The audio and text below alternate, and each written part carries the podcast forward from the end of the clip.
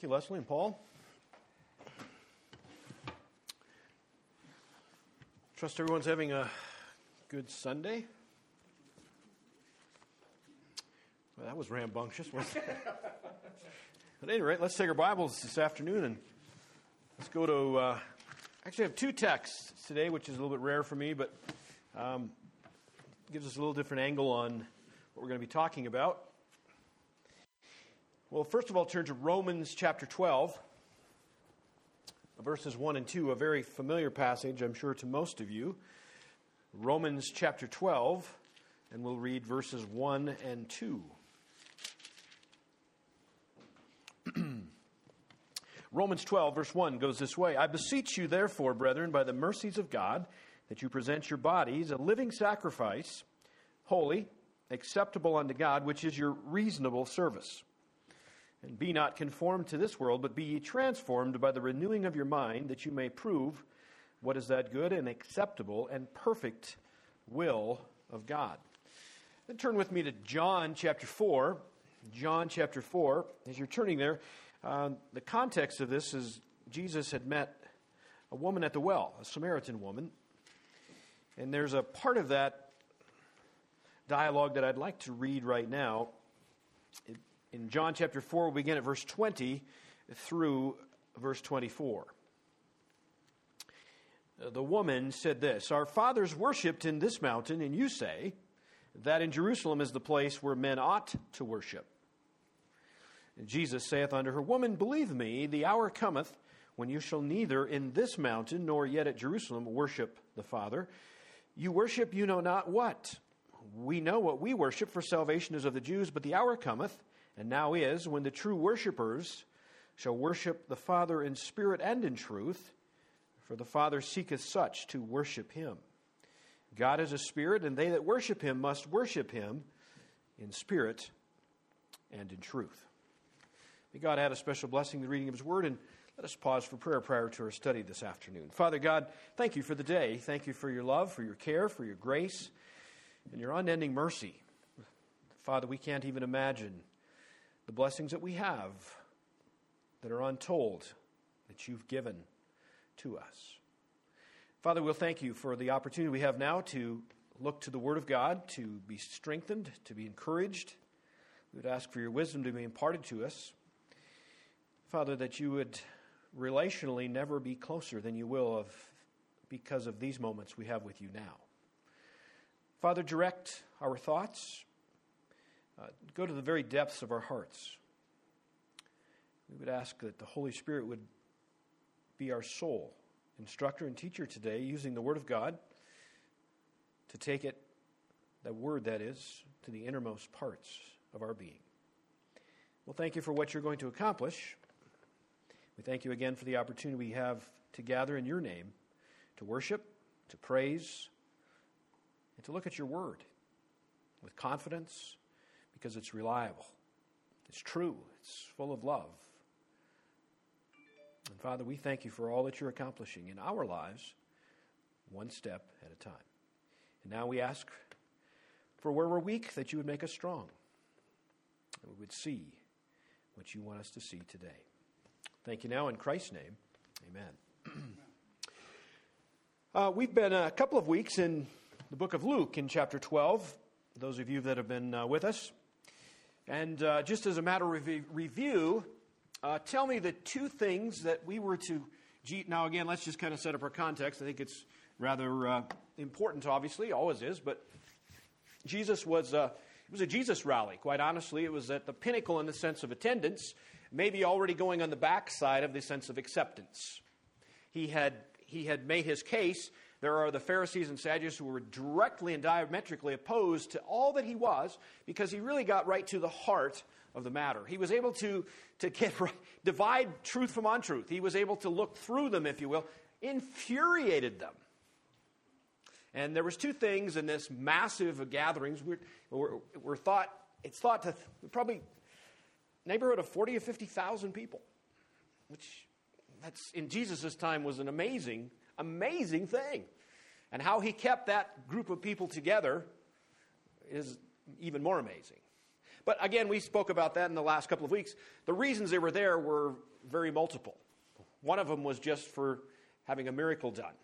They probably brought a loved one, someone that had been suffering from some, some malady for who knows how long, and they knew Jesus had healed. They knew that he had power over diseases. It may even been someone that was demon possessed. They had saw that in the, in the previous thing. And there were those that were there just to catch him, to have, oh, let's just wait for Jesus to mess up so that we can pin him to the wall. And ultimately, the Pharisees and Sadducees had, and the scribes had already moved through the sense of dislike to wanting to kill him.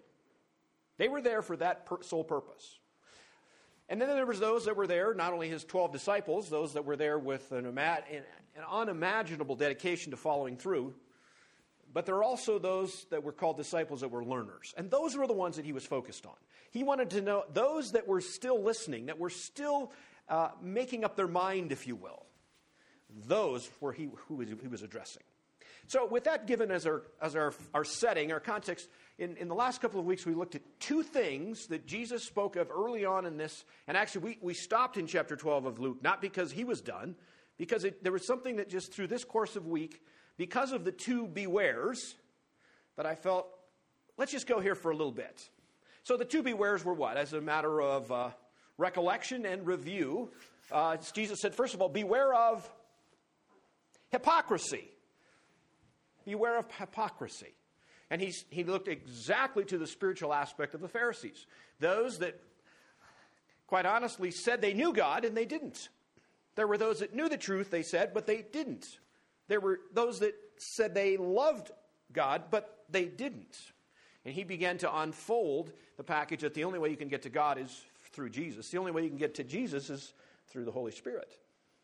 And he laid all of that out, and I'm sure the Pharisees must have been seething because they saw Jesus nothing more than really an abomination, an illegitimate son, which they called him on numerous occasions. They saw him as a son of Satan, which those people, there was many there on the seats, so to speak, that were seeing, what do you mean the son of Satan? How could he possibly act and teach this way?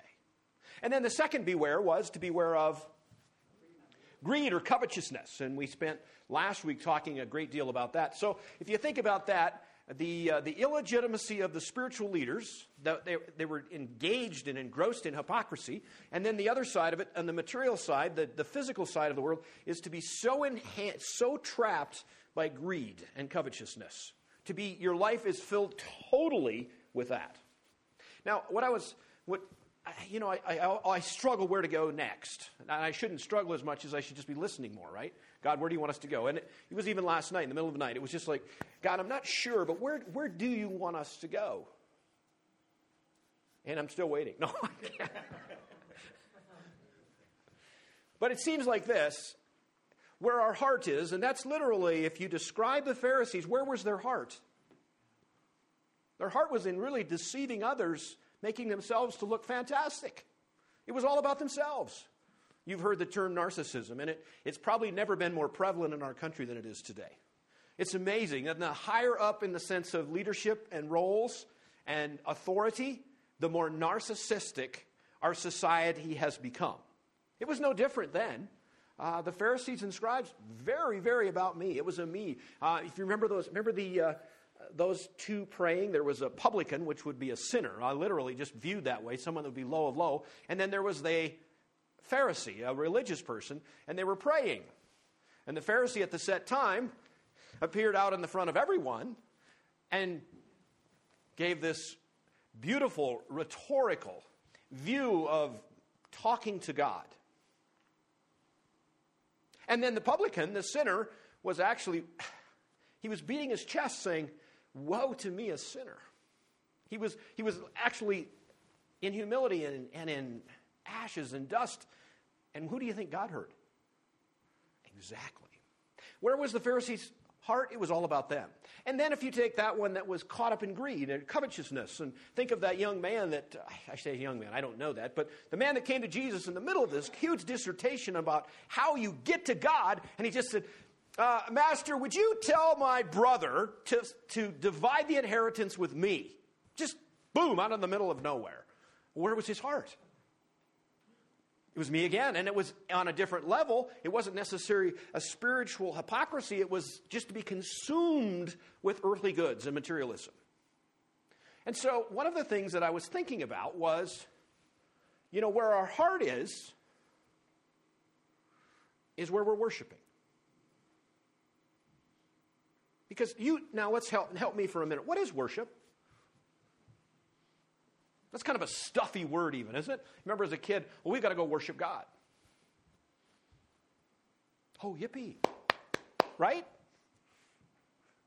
We can relax here. It's, it's okay. Yeah, we're in church and all of that. But at the same time, eh, worship doesn't necessarily just conjure up enthusiasm and enlightenment and excitement most of the places. Why? Why is that? Because I've just described for you, the Pharisees were very worshipful themselves. That young man, why do I call him a young man? I don't know, but he's dividing inheritance where he's consumed. He's worshiping what? Money, wealth. You step out downtown Sheridan. Do you know every single person that, can, that, that knows right from wrong is worshiping something or someone? That's the way God made us. We're made to worship. And we worship even when we don't know that we are. Because where your sincerity is, where your heart is, is who you are worshiping. Now, God, Jesus said very clearly, He said, Don't be like the Pharisees and don't be like the worldly, covetous people. And I was thinking, boy, it's pretty important for us to maybe know the acceptable, true worship of God. That's really what it's all about, isn't it? In fact, the Bible is filled, it's literally full to capacity of how much God wants to know us he wants to intimately be in a relationship with us. Adam and Eve, I think of that. I, I, was that not, was that not, I want, I want to be there. And we're going to be there someday. We're going to be there someday to walk with Jesus, uh, walk with God, I'm sorry, to walk with God in the afternoons, just taking a stroll through the Garden of Eden. What do you think they visited about? Do you know it doesn't matter? They were communing with God. That's why, I, and the reason I say that is literally God wants the same thing for us today. And yes, sin is somewhat of a barrier. We're going to talk about three barriers. Don't let me forget that. Before we leave here today, uh, well, unless we get hung up, that's never happened before, but just in case, uh, there are three barriers that hinder us from worshiping fully and freely. We want to talk about those as we end. I, I think I want to end with that. But so, worship. Uh, tell me, what are you guys thinking? What do you think about worship? Why are you here today? Acknowledging who God is, right? Now, did you notice uh, in John chapter 4 where Jesus was talking to the Samaritan woman? And she was trying to, it, we kind of just dove into a section of that. Um, Jesus had just really just relayed her personal life without her knowing him at all. And in the verse previous to this, where she changed the subject, because she knew he was a Jew, but she, she, I perceive you to be a prophet, as he's just told her that she's not married to her fifth husband. And she, so she deflects and said, Well, yeah, you know, we, we worship here in, uh, well, in our city, and you Jews, you worship in, in Jerusalem. What did that have to do with anything we're talking about? Nothing, but you know, there was a great division between Samaritans and Jews in the sense of the place of worship. And Jesus used the opportunity really to, to it's for us today True worshipers will worship God in spirit and in truth. And I don't know how much of that she got, but what a wonderful passage for us. God desires worship from us. And the, in the Old Testament, we could, we could spend a number of weeks actually just, just looking at incidents, example of example of example of what God desired from especially his chosen people and the ways he went about it to worship. Uh, we talked several weeks ago in the sense of, uh, well, no, it would have been uh, in, in uh, direct opposition to the hypocrisy of the Pharisees. We talked about, we would have been talking about a fear of God, an honest reverence, honoring of God. That, I think, goes right along where we're at today in the sense of how do we worship God? How do we worship God? Do you have to be in church? Do we have to be here today? In other words, let's say you guys missed uh, coming uh, to church last week on Sunday, does that mean you couldn't worship then? No, in fact, that Jesus was pretty clear in John chapter 4. It's not a matter of where we worship. It's not a matter of who we're with when we worship. Now, granted, there is something special about a group of believers unanimously worshiping and praising God together. There's something about that that energizes each and every one of us because we come to church not to get. When I hear someone that says, Well, I just, I, I just can't, I don't want to go anywhere, I just don't get anything. That's the wrong attitude because we go to church to give. And that's what Romans chapter 12 is all about. Let's, let's start with that passage and then let's start begin to work uh, through that. Romans chapter 12, Again, reading, we'll read verses 1 and 2. I beseech you, Paul is saying this, I beseech you, I'm urging you, I'm commanding you, if you will. Therefore, we'll be talking about that in just a second. Brethren, by the mercies of God, that you present your bodies a living sacrifice, holy, acceptable unto God, which is your reasonable service. I want to stop there. Um, is anyone else reading out of a different version today? Reasonable service, those last couple of verses, what do you have there? Potentially worship, correct? Paul, what are you reading out of today? It's a New Standard. Okay. I mean, uh.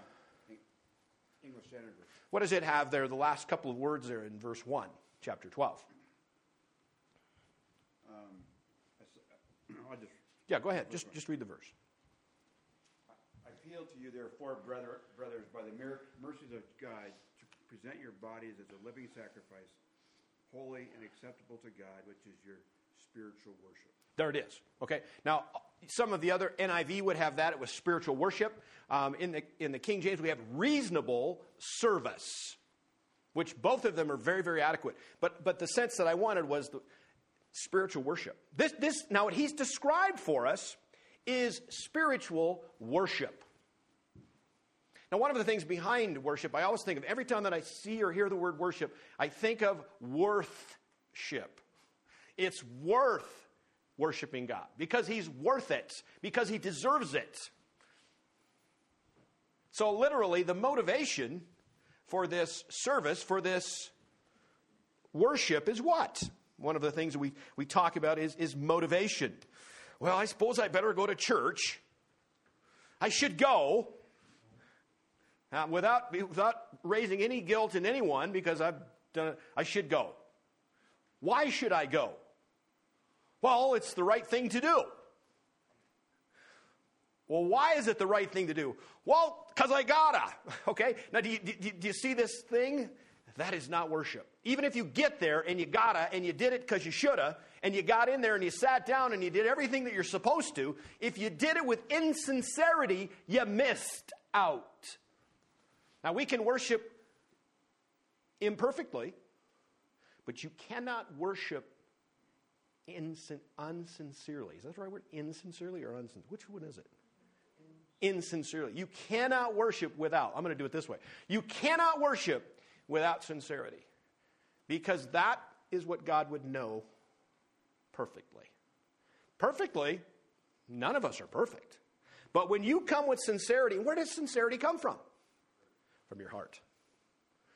If you don't, if the motivation for worship does not come from the very inner part of your heart or soul, whichever word you want to use, then you missed worship. You may say if you went to a worship service, you may have said that you went to worship with other people. There's a couple of things we know about worship. Worship will change you. If you're not changed, you didn't worship.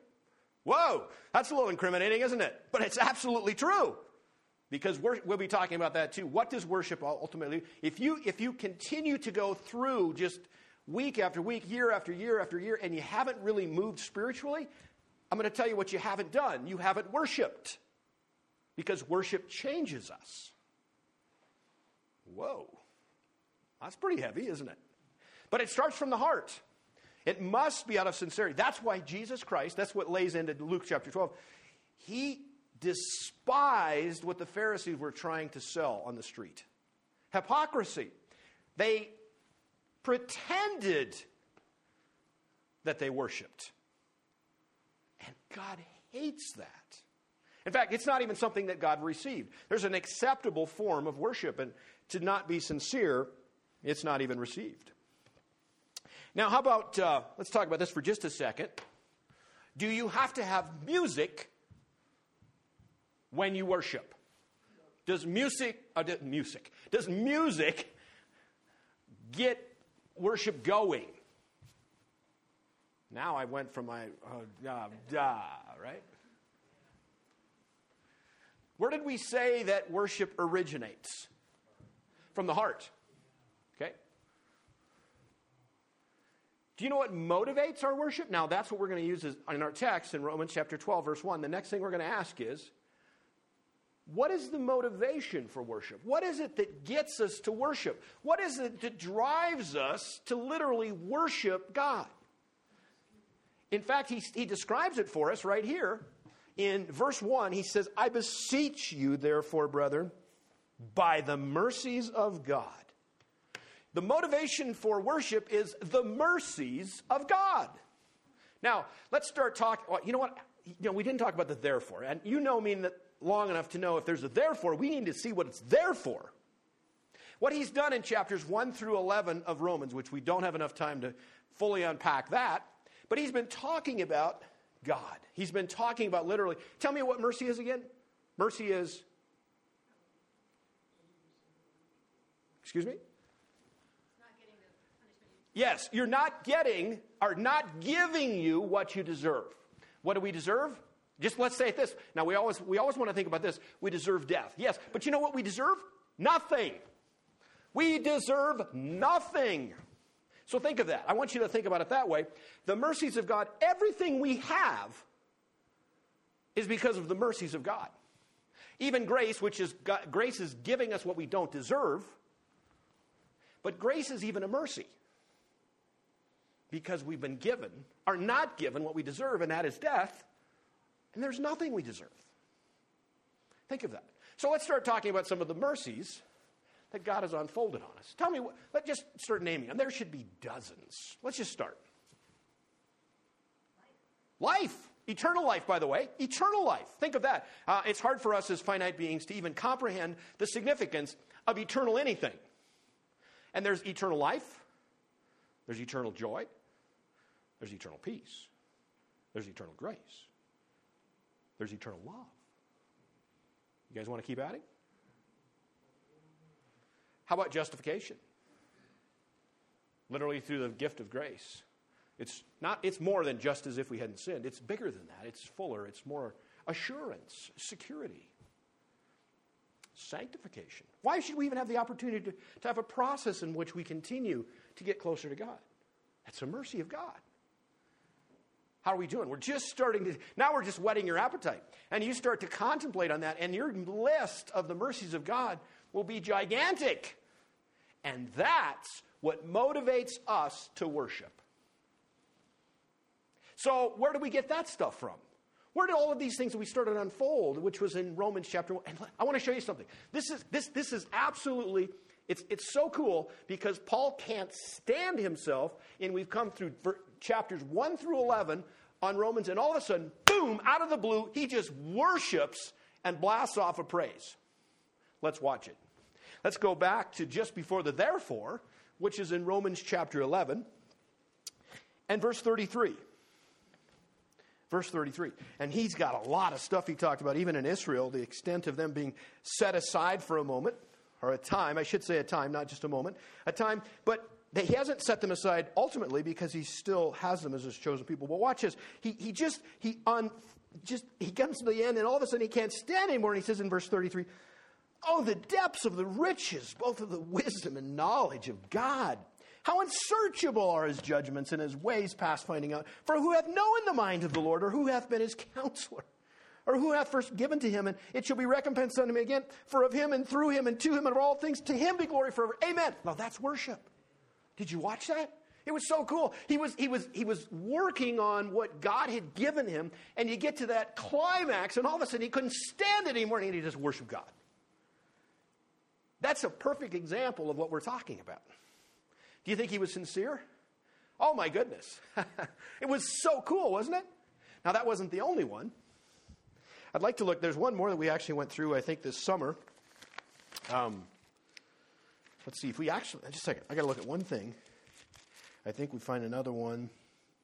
Yeah, look at this. Turn to the end of Romans, the last chapter of Romans, chapter 16. And I mean, Romans, if you've been in a, a church, I can't remember how many years it took us to go through Romans. Romans is a really, really uh, a, a monster in the sense of doctrinal truths and theology. Romans chapter 16, and let's look at verse 25. he says in verse 24, The grace of our Lord Jesus Christ be with you all, amen. And then he can't stand it. He's got to let loose one more time, and he says this Now to him that is of power to establish you according to my gospel and the preaching of Jesus Christ, according to the revelation of the mystery, which was kept secret since the world began, but now is made manifest. And by the scriptures of the prophets, according to the commandment of the everlasting God, made known to all nations for the obedience of faith, to God only wise be glory through Jesus Christ forever. Amen. And another that's, that's another worship theme, isn't it? Boom! Now, one of my favorites, my absolute favorites, which we were working on uh, earlier this summer, is in uh, Ephesians. Let's turn there. Ephesians chapter 3. This one is so powerful, and it's it's an in betweener, if you will. Uh, and those of you that uh, that know Paul's letters, how they unfold is you have he start he got you got to think right before you can live right. You're not going to live right if you're not thinking right. That's a lot what's going on with our country today. Uh, living is just the way it works out, but nobody's thinking properly. So if you can't think right, you're not going to live right. Paul always starts out right. He's going to get this all figured out. He says, let's work on what's right, let's work on what's true, and let's get your thought processes right. Then we'll talk about living right. He's, he does that in every one of the epistles. So in Ephesians, you get this split. The first three chapters are all doctrine, and doctrine is really another word that oh, doctrine. No, doctrine is learning about the truth of God. It's so exciting because He's unveiled, unfolded. It's like pulling the curtains away on something that's never been opened before. It's a mystery, as Paul would say it. And the mystery of the Gentiles coming to Christ was a brand new thing. He opened the curtains, if you will, and He's unfolded a free gift to not only the Jews, to the Gentiles. Wow! New stuff. That's doctrine, if you will. Now, watch this. He breaks into another one of these worshipful events in Ephesians chapter 3. In verse, uh, we could actually start back into verse, uh, well, that's a prayer. Verse 20, let's just do that right there, right at the end. Boom, before he starts, he says, verse 20, chapter 3 of Ephesians. Now unto him that is able to do exceedingly abundantly above all that we ask or think. Think of that for a second. It's hard, isn't it? According to the power that worketh in us, unto him be glory in the church by Christ Jesus throughout all of the ages, world without end. Amen. And they all said, Amen. and then he starts off in chapter 4 and he starts to unpack, taking the truths that they've learned and now putting them into their lives and unfolding them. But there was this point he just, I can't stand it. I got I to worship God right now. That's what I'm talking about. And it's in your spirit, it's in your heart, it's in the innermost part of who you are is where it begins. Didn't really answer the question of music, though. Did you see how we kind of got away from that? Music is not the source of worship. Your heart and the motivator again for worship is what? The mercies of God. Where do you find the mercies of God? In His Word. In His Word. If you're not partaking of the Word of God, if you're not immersing yourself in the Word of God, you're not going to be motivated because you must know more about God to be more worshipful. The more you know about Him, the more motivated you are to know what He's done for you. Now, the other thing I'll say this is absolutely no, no question. If you do not know Christ personally, if you've never accepted Him as your Lord, as your Savior, trusted Him with your life, it's impossible to worship Him because you're not in the right frequency. And, and it's like, uh, have you ever, remember those old radios? Well, it doesn't even matter. If you have the wrong number, you're not going to be able to dial into the right station. I remember those old transistor radios, you know. And then they'd t- come in for just a second and they'd fade out, right? But, but you were dialing, what were you doing? You were finding the frequency that that band was being aired on. And if you didn't have the right frequency, it's the same thing. If you're a non Christian who never trusted Christ, you can't be on the same frequency. You can't worship God. There's only one thing He's waiting for I'm a sinner. I repent. I cannot help myself. I trust what you've done for me, God, what the scriptures say. Ah, it's amazing. You dial right into that frequency. Boom! It's like he, but he did it. The Holy Spirit, that's how you get to Jesus, and you get to God through Jesus, but you can't get to Jesus unless you have the Holy Spirit working and dialing the frequencies. That was kind of cool, actually, how that worked, wasn't it? But then you're locked on. Now you're on the worship channel. And if you're on the worship channel, now you're motivated by understanding what God has done for you. And that's where reading the Word of God is so fluid with all of His greatness. All the things He saved you from, all of the things He saved you onto, all of the things we look forward to because of what He accomplished. That's what motivates our worship. That's what we're going to be doing in heaven. Now, think of this now. If you go, I'm really, my notes are apparently, they're sort of jumbled in my head, so we're just bouncing around, but I, it sort of fits, I hope. Uh, I want to I want to think of two guys. I want you to think of two guys right now. And they were asked to bring an offering. And one of them God really liked, and the other one he didn't so much. Now, I want you to think about was there anything necessarily just wrong with the offering itself? Or who am I talking about, first of all? You guys know who I'm talking about? Cain and Abel, right. Okay. So was it, was it the offering itself? I can't believe that it is. Other than God had specifically said what he wanted. But do you know what Cain, how his offering came? This is the word I'm looking. It became with an obligation. I have to do this. I have to give something to God. God's not going to accept that. If you're worshiping out of obligation, He's not hearing you. He's not hearing you because that would be insincerity. God knows your heart. He knows your heart better than you know your heart.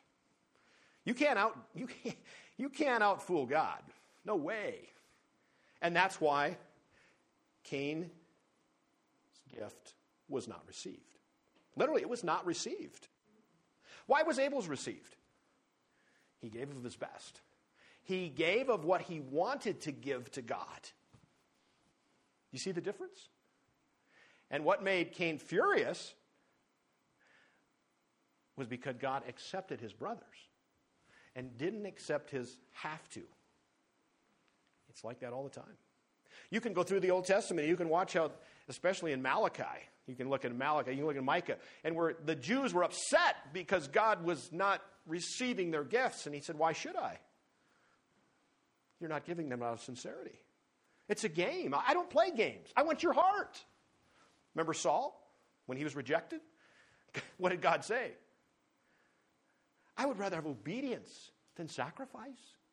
See, that's the same thing. And look, at doesn't Romans 12 just fit right on that line? What is our. Re- now, that's it. We go from motivation. What manner of worship? Let's, re- let's look at the manner of it. You still in uh, Roman? Oh, you, I took you to Ephesians. Turn back to Romans for a moment. Romans chapter 12. Let's look at the manner of worship. The motivation is I beseech you, therefore, brethren, by the mercies of God, because of the mercies of God. Now, the manner of it is you present your bodies you present your bodies a living sacrifice. Now, a lot of the readers in, in Rome would have been somewhat caught up into the sacrificial system, particularly those of the Jews. They would have known what a sacrifice would have meant. And interestingly, um, that party, the person that was living out on the land, they would bring the lamb or some sacrifice. They would bring it to whom? To the priest. And then the priest would go in and offer it on the altar on behalf of that person that brought it. He was the go between, if you will. But they had selected the animal for a purpose, they had given it. Do you get it back? No. No, that's God's. That's what I want to get you to. What, what Paul is suggesting here is outside of being motivated by the mercies of God, you need to give now, what do you, what do you mean? What do you mean? What do you mean? Our bodies. Let, us let's follow through on the whole thought process. This is the manner of which we're act we're asked to worship. You present your bodies a living sacrifice, holy, acceptable unto God, which is your spiritual worship or your reasonable service. How do you do that? What does that mean? Have you did someone do that this week? Everything. Literally, whatever makes you you, it's on the altar of God's. It's His. Whoa, now that takes some doing, doesn't it? And it said, did you see what it said again? It said that's your reasonable service, that's your spiritual worship. Short of that, it's not acceptable. Ay, ay, ay. right? That's really asking for it, right? Again, what motivates us? What would we be without God? Zero. We would be nothing. But when you lay it all on the altar, when you lay it all out there in God, you take all of it. You're in charge of all. I trust you with it. That's worship. That's worship. You can do it in a group. You can do it by yourself. You can do it on the mountain. You can do it in a basement.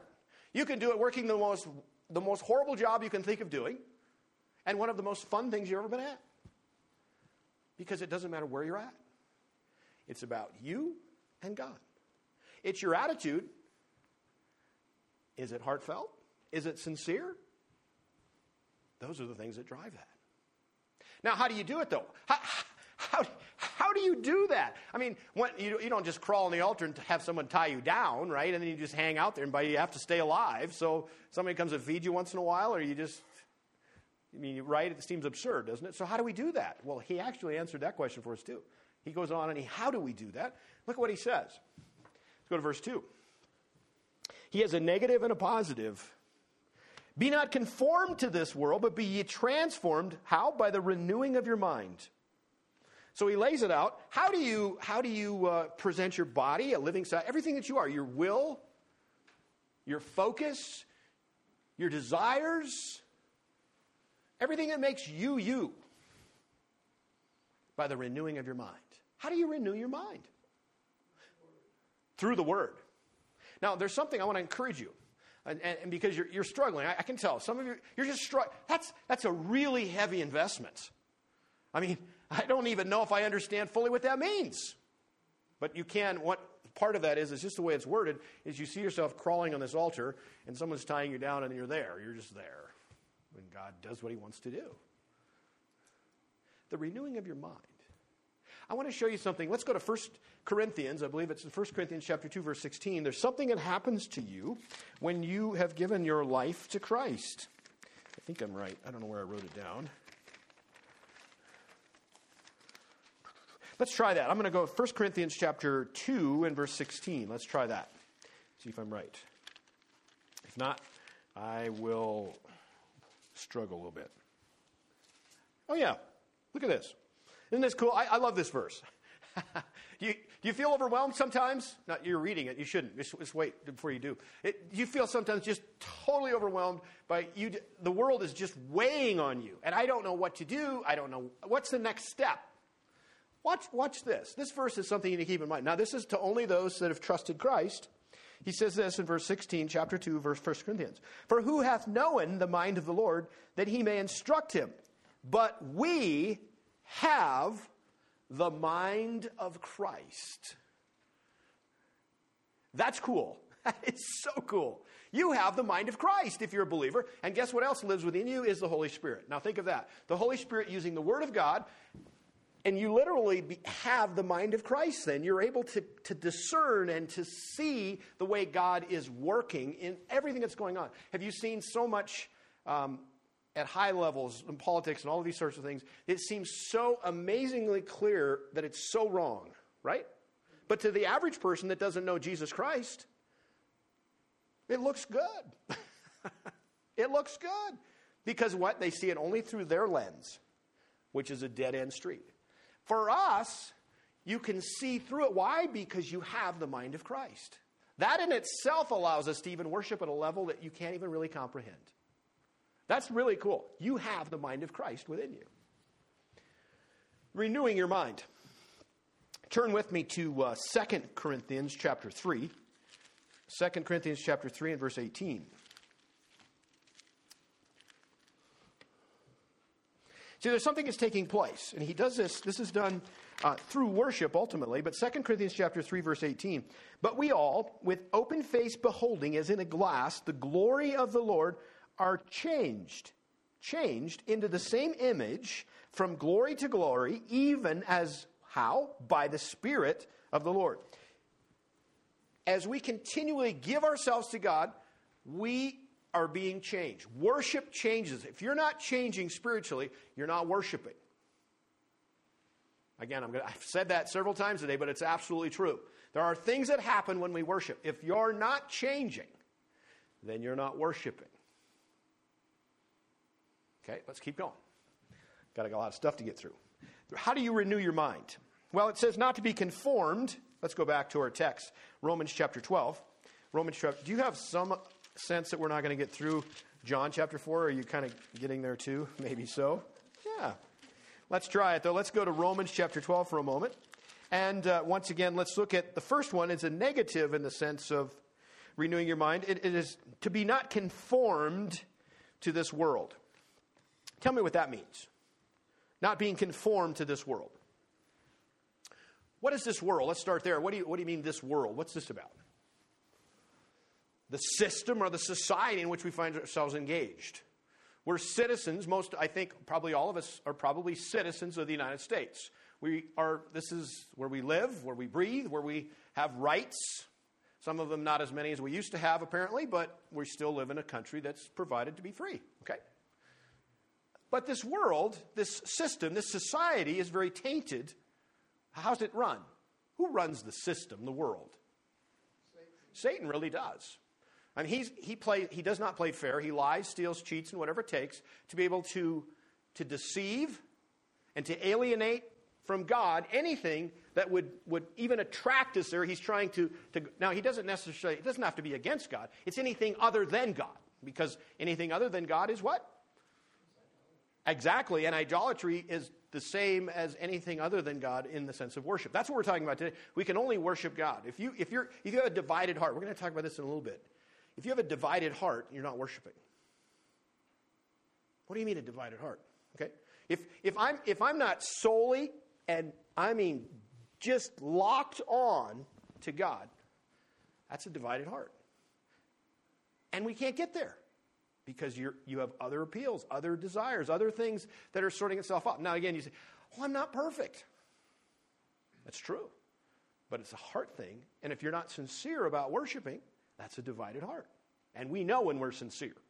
We do. Sometimes in the mornings, this isn't necessarily a worshipful thing, but sometimes in the mornings, and if, if this fits for you, you can smile. You don't have to raise your hand. But I'll start reading in the Bible, right? And I'm reading it. Sometimes I'll be on this uh, exercise bike because I, I like to do stuff other than just exercise. I don't know what the deal is about exercise. I don't exercise just exercise. But if I can be reading while I'm doing something, that's cool. Okay? So I'm reading, and uh, who knows? Let's say I'm in Genesis, and I'm reading and I'm going through, and all of a sudden, my mind wanders over here somewhere.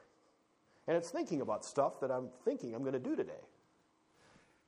Now, amazingly, my eyes continue to cruise the text, and I'm, chapters are rolling by and rolling by. And if you've read the Bible a lot of times, you kind of know what you're reading. But where is my heart? It's somewhere else. And so you know what I got to do? I got to reel it back in. And I got to, you know what I do? I force myself, I'm going to start over again. And I start over again. And there's some mornings it's it's it's so debilitating to think how many times I have to start over again. But you know what? The more I start over again, the more focused I become because I've made a habit of making sure that I want to have an undivided focus on the Word. Now, I'm not talking about the phone ringing, I'm just talking my own mind. And do you see what that is? Part of that is, is just being conformed to the world. And you must throw that out by the transforming let, us go on to the second one. It says, being not conformed, but being transformed by the renewing of your mind.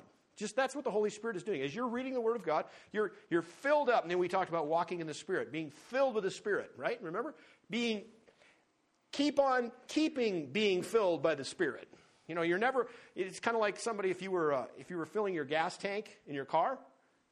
I mean, you just had the hose and you were just filling it constantly. You just never, you never wanted to get any, so there was not room for another gallon. You want to be full, full, full all the time. That's exactly what it means to walk in the Spirit. And when we're like that, our mind is being transformed because it's continually being renewed by as we as we take in the Word of God, it's changing us just a little bit and a little bit and a little. And that's one thing God loves us so much. He never wants to leave us where we're at. He wants to change us. He will change us. He will, because He loves us too much. Let's go to. Uh, where did I lose my glasses now? Ah. Tony's got me. He knows right where I'm at. I left them right on the chair. Okay, let's. Uh,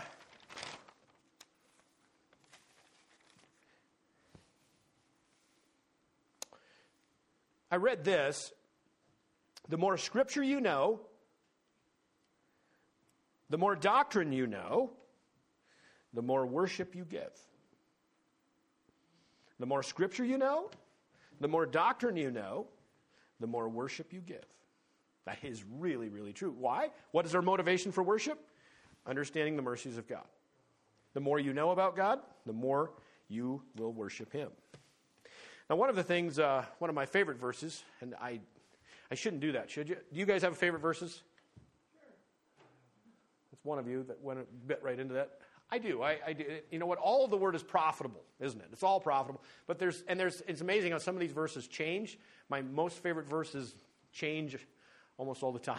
So keeping that in mind, there's one that continually just it really comes with me because what did we say? What is the key to worship? Is your heart, a sincere heart. Um, go with me to uh, Proverbs chapter four and verse twenty-three. Uh, Pro- Excuse me? No, Proverbs chapter 3. I'm sorry, I said it wrong. Proverbs 4:23. Now I sound like I've confused myself, so let me go to 4:23 and see if I'm right. Proverbs 4:23. Yeah, there it is. Keep your heart with all diligence, or guard your heart, for out of it are the issues of life. That is such a critical verse. That's one you should have underlined. You should memorize it. You do something with it. Make sure that that just captures you because your heart is where all of the decisions are made. Worship decisions are made in your heart. Guard your heart. Guard your heart. Well, let's go. Uh, let's go to John chapter four for a moment. Let's talk about a few things there. John chapter four, and uh, one of the things that we spoke of already is the fact that the source of worship is salvation, being redeemed to worship. You are redeemed to worship. God has saved you to worship Him. It's not just to get you a get out of hell free card. Okay, that's not the purpose of Him saving you. There are a lot of people that believe that. They, they, they get saved and then they put that get out of hell free card and they put it in their safe and that's all they care about. That's just the end of the story. No, no, no. A thousand times no. That is, He saved you for you to worship Him. And why do we worship Him? What's the motivation again? The mercies of God. He's allowed us so many wonderful things of which we should be ever grateful for. Let's uh, a couple things about the heart again. Are you? Let's go to Psalms for a moment. Psalms 103. Psalms 103. Let's go there. We've got a number of psalms we're going to turn to. One of them we're going to talk about in the sense of an undivided heart or a fixed heart. But this one here, Psalm 103 and verse 1. Now, look at this. Uh, this is a psalm of David, and he gets right at the picture of where his worship comes from. He says, verse 1, chapter 103 Bless the Lord, O my soul, and all that is within me. Bless his holy name. You see where worship comes from? It comes from the inner parts of who we are. It comes from the inner parts. Uh, Romans chapter 1, verse 9. Turn with me there. Romans chapter 1 and verse 9 says it just a little bit more succinctly, a little differently. Romans chapter 1, verse 9. This is uh, Paul speaking. For God is my witness. Romans chapter 1, verse 9. For God is my witness, whom I serve with my spirit in the gospel of the Son. Do you see it? He's, he's worshiping, he's, he's serving him from his very soul. All right?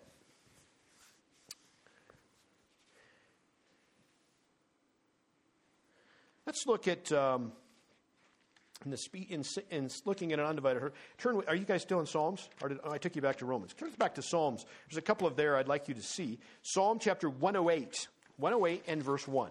108 verse 1. Look at this. Another Psalm of David. David, uh, a man after God's own heart. Psalm chapter 108, verse 1 says this Oh God, my heart is fixed. I will sing and give praise even with my glory. Turn over to Psalm chapter 112. Psalm 112. He starts out in verse 1 Now praise ye the Lord. Blessed is the man that feareth the Lord, that delighteth greatly in his commandments. Now turn down to verse 7 and verse 8. Same chapter, 112. He shall not be afraid of evil tidings. His heart is fixed, trusting in the Lord. His heart is established. He shall not be afraid. You notice? Fixed, focused. Uh, chapter 57 of Psalm, let's go there for a moment. Psalm chapter 57 and verse 7. All of this showing the scriptures are filled with the sense of having an undivided heart, the whole heart. Psalm 57 7. Again, from David. He's in a cave. Have you ever, have you ever tried to get away from somebody in a, in a cave? You should try that sometime. you say, man, that wouldn't be great, would it? Think of that. David ran, out, ran away from his father in law. I always like to say it that way. It's not just Saul, it was his father in law. He was married to Saul's daughter, and he's running for his life. And a lot of time he spent in the cave. You know how encouraging caves are? Especially when we're filled with other freaks and misfits that are just surrounding yourself because they don't have a home either. right? It's terrible, right? You get depressed. But look at this. This is where he's at in Psalm chapter 57, verse 7. He says this My heart is fixed, O God, my heart is fixed. I will sing and give praise. He's focused. He's focused. One of the things about even our own hearts, and this is, I think this is, a, this will tie in a little bit later too, but let's go to uh, Psalm 139 for a moment. Psalm 139. I think this is a very good thing for us in preparing. Then we've also, we're going to talk about a few things in preparing our hearts for worship. Uh, Psalm chapter 139, and we'll start in verse 23 and 24. Another psalm of David. Now, this is how he ends this psalm. He says this in verse 23 of Psalm 139 Search me, O God, and know my heart. Try me and know my thoughts, and see if there is any wicked way in me, and lead me in the way everlasting. Do you see what he's saying? He says, I'm even looking at my heart. I'm not sure that I. I want you, God. I trust only you, God, to look at my heart. And would you reveal if there's something there that's not right? Tell me about it. I want to deal with it. That is so sincere. That is so humble. That is so worshipful. Right? See, when I'm there, and again, you don't, you don't worship with perfection, but you worship with sincerity. That's sincerity, isn't it? When you come to God, God, I don't, I don't even know if I'm right and pure before you right now, but I want you to check my heart. I want you to bring it to me and help me to get where you want me to be. That's worship. That's worship. That's worship. You see, David, he was a man that certainly wasn't perfect. We know that for sure. But you can see in spirit it from the soul, from the heart. That's where you meet God. Talk to me about, he said in worship in spirit and in truth. Tell me about truth. What do you know about truth? Who asked the perfect question that really never get answered? Remember who that was? Pilate. Pilate. What did he ask? What did, what did Pilate ask? What is truth? It's almost like, in, to me, it's almost sarcastic. He's got Jesus. He doesn't even know the significance of who's before him. Because Jesus could have just went snap and Pilate would have been gone. And he says, and Jesus responded by truth, and he said, What is truth? Jesus answered his own question. Not right there, but remember in John chapter 17, verse 17? What did he say about truth? He said, Thy word is truth. Write that down in your notes, John 17, 17. Our time is, is going pretty quickly, so we're going to keep, I'm going to maybe go around a few things. I want to talk about um, actually, I have another one. Are you still in Psalms?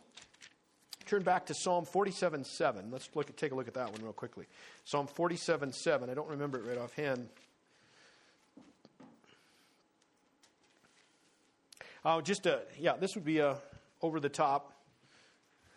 It says this Psalm 47 7. Sing praises to God, sing praises Sing praises unto our King. Sing praises. For God is the King of all the earth.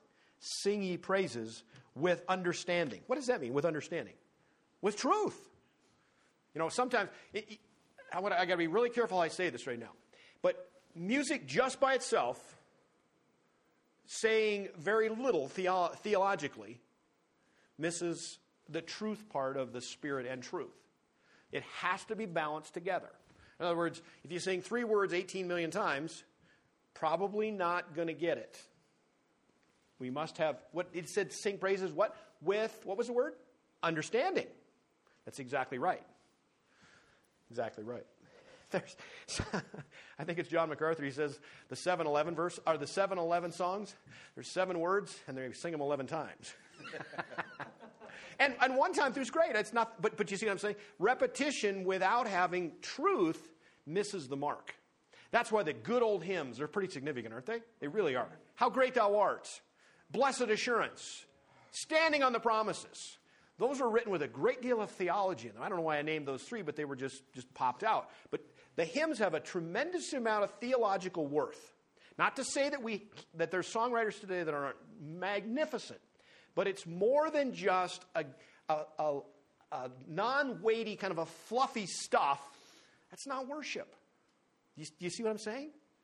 Music can guide us, it can help us there, but it's an external, it's an external release of what comes from our heart. If you start with music, you've missed it. You've missed it. It comes from the heart and just comes out. That's what the Psalms are doing. Let's keep going. So I want to go to uh, results of worship. Results of worship. You're, you're already in Psalms. Let's continue. Turn back to, where did I leave you? 47. Good, perfect. Just turn to Psalm 50. Psalm 50 and verse 23. I was a long ways away, but Psalm 50, verse 23. Let's look at this. Psalm 50, verse 23. Whoso offereth praise glorifieth me. And to him that ordereth his conversation aright will I show the salvation of God. The one thing that is a result of worship is number one, God will be glorified. That's what God wants. There's no secrets about that. You can read from the first part of Genesis all the way through. In fact, here's a little test. Do you know the first time that worship shows up in Genesis? we're going to be looking at that in a minute. It's okay, you don't need to know right now, but you can think about it. Where's the first time that worship? Worship. Huh, that's interesting. I don't know. Well, keep thinking about it. Results of worship, God will be glorified. Uh, secondarily, Christians are purified. Turn back to Psalm chapter 24. It's amazing how Psalm is speaking to us, isn't it? Psalms chapter 24 and verse 4. Psalm 24 4. And we're going to speed up to finish today. How about that? Psalms 24 4, it says, He that hath clean hands and a pure heart, who hath not lifted up his soul unto vanity or sworn deceitfully. The other thing that will happen as a result of worship is you, if you're a Christian, that is, Christians will be purified. We all remember, remember we looked in Psalm 139, 23 and 24? Even this, this is even another level. David wasn't even sure of his art. He says, I'm, a, I'm just a sinner. Can you, can, you, can you look at my heart, God, and tell me what I've missed in here? I want to get it right. That's what made him, what, what, that's why it was said of him, David was a man after God's own heart because he wanted his heart to be right. That's so important. That's so vitally important about worship. He worshiped so much. Number three, the results of worship is number one was God will be glorified, Christians are purified, the church is edified, it's built up, it's transformed. We live better honestly. Look at, uh, let's go back to 1 Corinthians chapter 14. 1 Corinthians chapter 14. For a moment. We're moving. We're cruising now. I Haven't got much left. We'll be done by dark. well, you're still awake. 1 Corinthians chapter 14, verse 26. Now watch. How is it then, brethren, when you come together, every one of you has a psalm, hath a doctrine, hath a tongue, hath a revelation, hath an interpretation? Watch what he says. Let all things be done unto edifying. When the church is worshiping, the church is being edified. It's being transformed. It's being built up. As I've said many times today already, worship changes us. One of the things, probably the highest level, I'm going to say this a couple more times too, haven't said it so far. If I was going to say, what is the highest form of worship? And I probably shouldn't be quite that uh, dogmatic, but I'm going to be. What is the highest form of worship? Obedience. obedience. There's no better way to worship God than to obey what He says for us to do. Wow. That's worship. That's worship. I want us to, I want us to look for a moment at. Uh, uh, let's go back to Exodus chapter 34. We're going we're gonna look at, at Moses for a moment. Uh, let's turn to uh, Exodus chapter 34. Now, he's on the mountain, he's worshiping God. He's it's almost a one on one, if you will, as close as he can be without, well, just say it that way. It's as close as he can possibly be. Uh, verse 8 of chapter 34 of Exodus. Now he's receiving the commandments. And maybe let's just uh, let's start in verse five. I mean, you could start in verse one, but I'm going to move on. We're short, short of time here. Verse five it says, "The Lord descended into the cloud, stood with him there, and proclaimed the name of the Lord."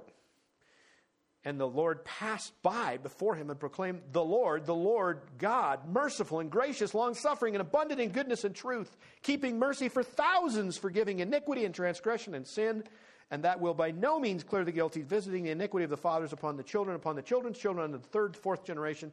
Watch verse 8. And Moses made haste and bowed his head toward the earth and worshiped. He worshiped. Now, that goes on and go down all the way now to verse 29. Verse 29. It came to pass, are you there? Uh, Exodus 34, 29. It came to pass when Moses came down from Mount Sinai with the two tablets of the testimony in Moses' hand, when he came down from the mount, that Moses wist not that the skin of his face shone while he talked with him. Now, now think of that. He's, he's coming down the mountain. He's, he's, he's had a one on one. This is, this is a God retreat. I've been with God. And literally, he comes down and his face is shining. The worship that he'd done, the glory that he beheld, he's literally changed. His face has changed. Wow. You could see that he was different. It's pretty wild. And, he, and that's, a, that's an amazing chapter. We, we need to keep moving. But the other thing that was a result of worship is the lost or evangelized. Many times I, I, I had read several stories actually just today. One of them was in, uh, I can't remember where it was now, too many things. But, but just, oh, I know, I know. There was a, there was a Jewish woman that went to get some advice from her rabbi about her family was falling apart and she just wanted to get some spiritual counsel. Okay? So she went. this, isn't, this, this, this is kind of the hypocrisy, and I'm not just picking on the, this Jewish for right now, but it fits. Do you know what she had to do before she could get some spiritual counsel from her rabbi? She needed to get her dues caught up, her tithes. So, what do you think happened to her? She left. And, and as it would be, God's involved in all of this. It's amazing, isn't it? She's just walking, just, you know, just stumbling aimlessly, really going across the street. And it happened to be that, uh, what's John MacArthur's church? Um, what's the name of that? Grace, Grace to You? Grace. I'll just call it Grace. Grace Bible. Okay? I think it is. Grace Bible Church, isn't it? Yeah. So they were actually just going into a meeting into a, a worship meeting. And here comes this woman, and she's actually caught up into the crowd. She says, I don't have any idea what happened, but all of a sudden I'm in this place, and they're talking about worshiping God. And as a result of two weeks going, she accepted Christ because she was watching true worship take place. Worship will not only change us, it will not only edify the church, it will literally change the lost because they see what worship is all about. Isn't that cool? That's the way it's supposed to work. True worship changes us. So, now, how do you get prepared for worship? Or do we just get up and we're ready? We're right, we're ready to worship. Let's, what we would do is we would go to Hebrews chapter 10. Let's go to Hebrews chapter 10. We have two things left. You guys, oh man, time is cruising. You okay? You got time in your hands? We have two things to do. So I'm going to really cruise through Hebrews chapter 10, verse 22, and then we've got to look at three barriers to worship. These are really important. Those last ones are the most important thing we'll come across today. But let's go worship preparation. Let's go to Hebrews chapter 10. Are you all there? I'm not. I'll be there in a second. This is a passage of Scripture. I'm going to read the passage of Scripture beginning at verse 21 through verse 25.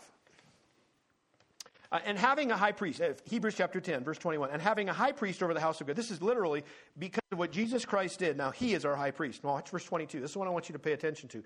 Let us draw near with a true heart in full assurance of faith, having our hearts sprinkled from an evil conscience and our bodies washed with pure water. Just hang on, that's over the top. We'll come right back to it. But let's keep reading. Let us hold fast the profession of our faith without wavering.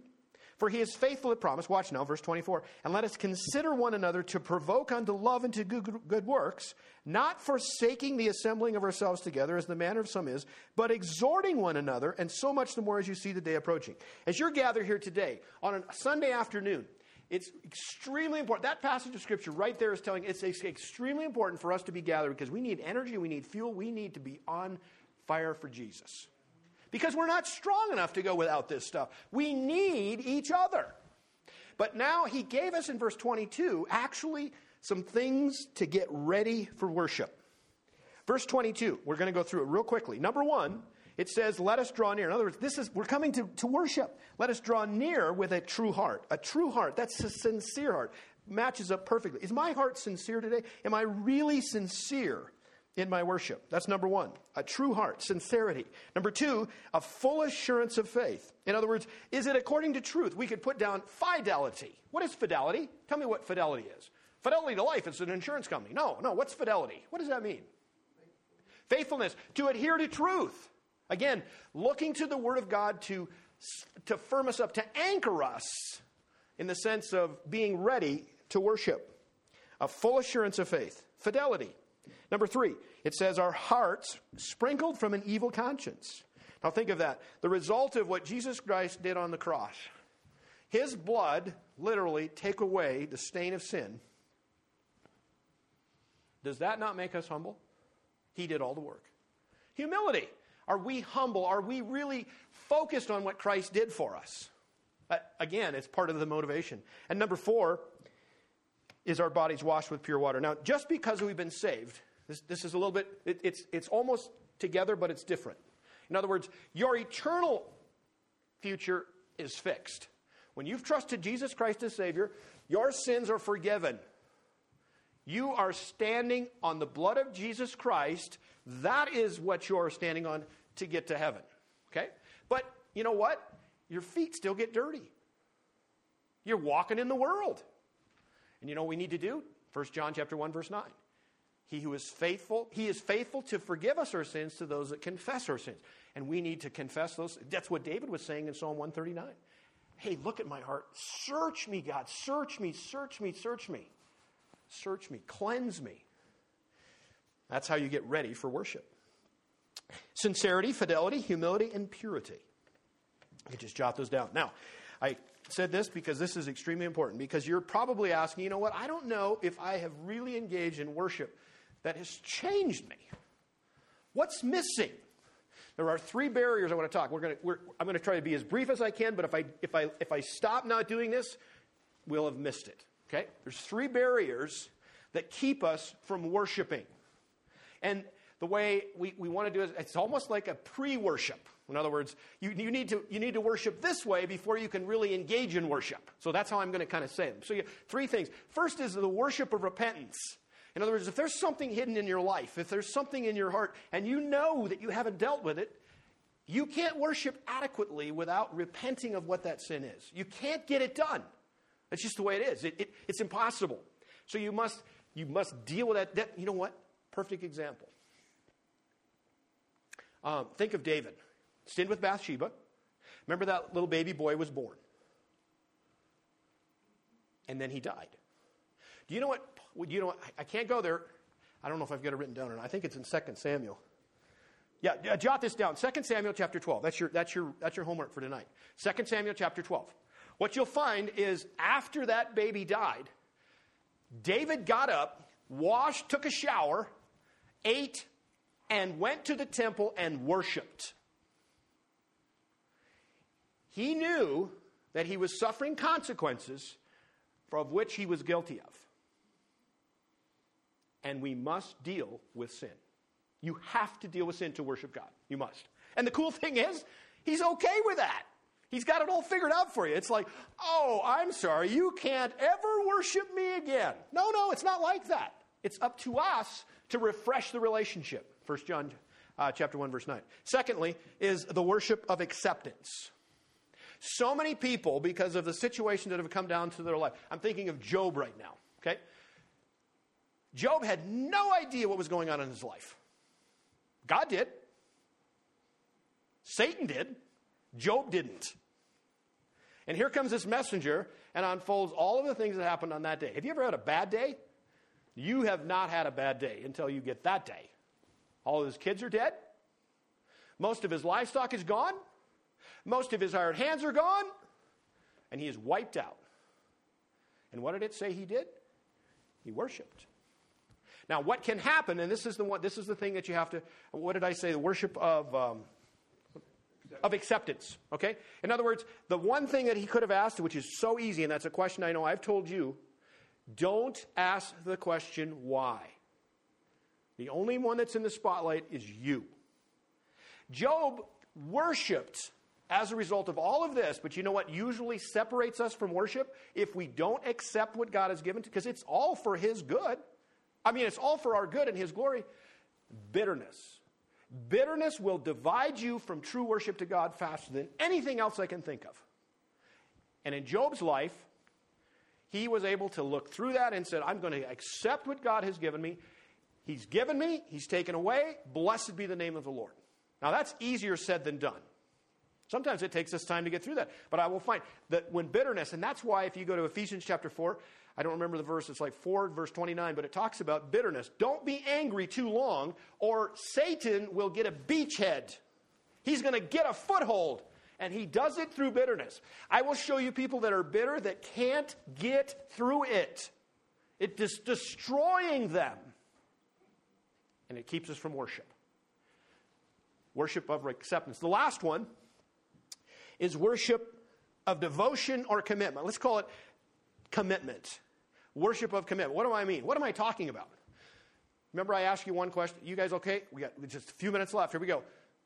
Where's the first time in Genesis that the word worship is used? We're going to go there. Because this man was completely committed to doing whatever it was that God required, regardless of what looked like complete insanity. And that is Abraham. Let's go to Genesis chapter 22. We have to read this because I want you to see something that is mind blowing. No matter what the cost, see, sometimes obstacles get in the way, some of the problems, some of the situations, we just can't get through it to worship God. Where is He at in this? How does this fit? Well, I'll tell you what, again, the next time that God appears to you in the morning and says, I want you to take your son, your only son, and I want you to sacrifice him for me, uh, that's when you can say that circumstances are a little bit tense. I'm going to read real quickly now. Genesis chapter 22, beginning at verse 1. It came to pass after these things that God did tempt, or test is a better word for Abraham, and said unto him, Abraham, and he said, Behold, here I am. He said, Take now thy son, thine only son Isaac, whom thou lovest, and get thee into the land of Moriah. Offer him there for a burnt offering thereon the one of the mountains which I will tell thee of. Abraham rose up early in the morning, he saddled his ass, took two of his young men with him, Isaac his son, clave the wood for the burnt offering, rose up and went unto the place of which God had told him. Then on the third day, Abraham lifted up his eyes, saw the place afar off. Abraham said unto his young men, Abide ye here with the ass. I and the lad will go yonder and worship. Worship. He's about to kill his son and he's going to worship God. He says, I trust you, God, with everything that you have given me. I trust you now with everything that's in my future. That's worship with commitment. That's crazy, isn't it? Those are the three things. I know I have to stop. This is the longest I think we've ever went over, but this is it. The barriers to worship are what? Number 1, repentance. Get sin out of your life. Number 2, Acceptance. Whatever's happened to you, God is fully capable of using it for your good and His glory. Number three, commitment. No matter what it looks like the cost is, just go worship God. And I'm convinced that people that are not worshiping God today, one of those three things have become a really big roadblock in their life. And when you can get those gone, and by the way, God has provisions for every one of them. Trust me, trust me, trust me. I will never leave you nor forsake you. They're all obedience. Exactly right. The highest form of worship is obedience. Obedience. obedience. You see how important it is for worship to be part of who we are? Now, what the other thing, what we're going to do, um, we may come back and review a little bit next week, but the next level for me in looking at this, unless God takes me somewhere else, is what better way for us to glorify or to worship God than through the spiritual gifts that each and every one of you have that has trusted Christ. You have at least one spiritual gift. We're going to look at what those are. We're going to look at, if you don't know what those are, how you can find them. And then, literally, how do we worship God with those gifts? Because that's what He wants. He wants the church to be edified, to be built up, and to grow. There we go. Questions or comments? We were really late today, but I'm hoping it was good. To God be the glory, great things He has done. Let's pray. Father God, thank you for the day. Thank you for your love. Thank you for your care. Thank you for your beautiful, wonderful mercies that you've unfolded and allow us to not even fully compre- comprehend. But Father, may we learn to worship you. And when I say learned, the more we relate to you, the deeper our relationship in the sense of the Word and the Holy Spirit working within us, using the Word of God to press to new levels relationally, that, Father, we grow to a larger and a higher level of worship. Father, may we worship from sincerity. And Father, if we're not, that you would correct us, that, Father, you would break down those barriers that are keeping us from worshiping yourself. Father, worship is, a, is an ultimate, awesome right, a privilege that we have with you. You have set it up that way. Not only do you desire it, but you've given us the privilege to do it. Father, go with us this week. There's many, many pitfalls out there. The world is crazy. Help us not to be conformed to it. Help us, Father, to renew our minds by the transformation of the Holy Spirit working within us, using the Word of God to have truth change us moment by moment. Thank you for the attention of these dear ones, Father, today. We would ask that you'd especially raise them up, bless them, keep them close to yourself, and as we continue to work through the Word of God, that you would take our hearts, our minds, our lives, everything that makes us us, and use, them, use us to the furtherance of your glory and your kingdom. Thank you for what you're accomplishing. We ask these things in Christ's precious and holy name. Amen.